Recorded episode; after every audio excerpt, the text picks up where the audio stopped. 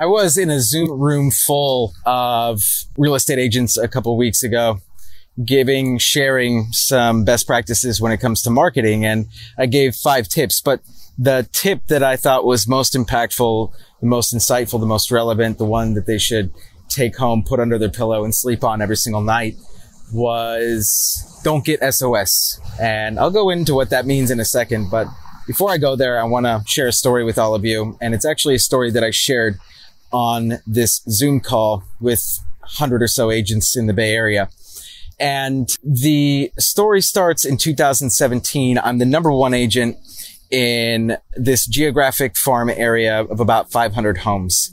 And this area, it was mine for the taking. I was the number one agent there for two years in a row.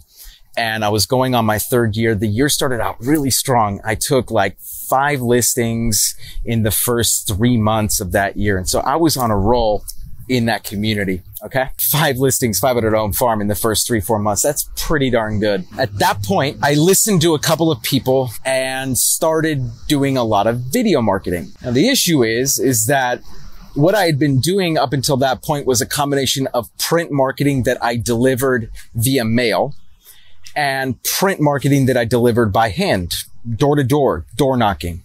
In April of 2017, I stopped that cult and I went all in on digital. I started buying digital advertisements in the area.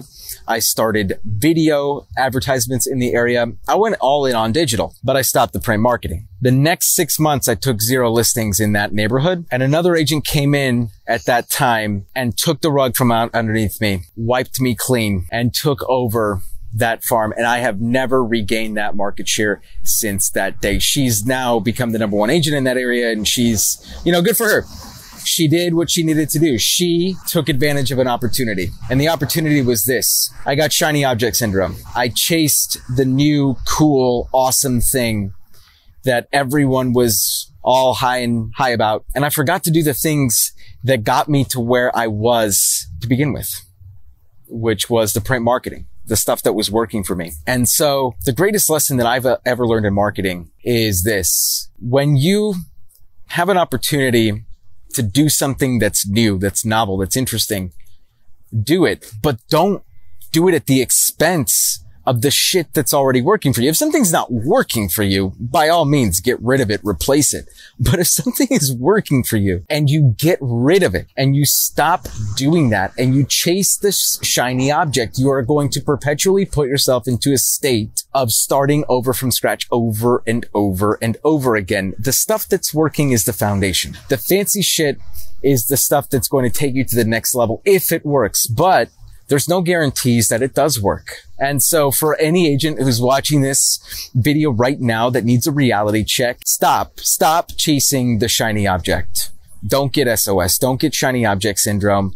It is so easy, especially in this business. You are getting sold shit left and right. You are being told that every which way is the right way to do real estate, except the way that you're currently doing it.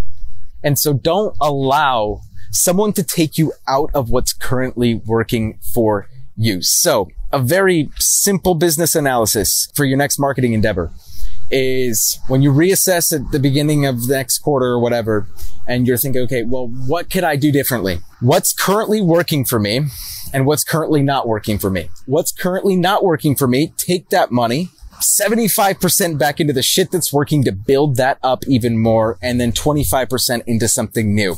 It could be video. It could be social media.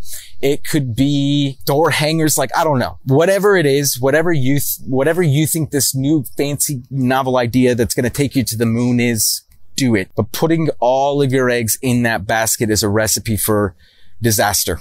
It's like going to Vegas and putting it all on black. That's what I did in 2017. I lost. Don't make that same mistake. This is Danny Gould, everyone selling Silicon Valley. Stay legendary, everybody.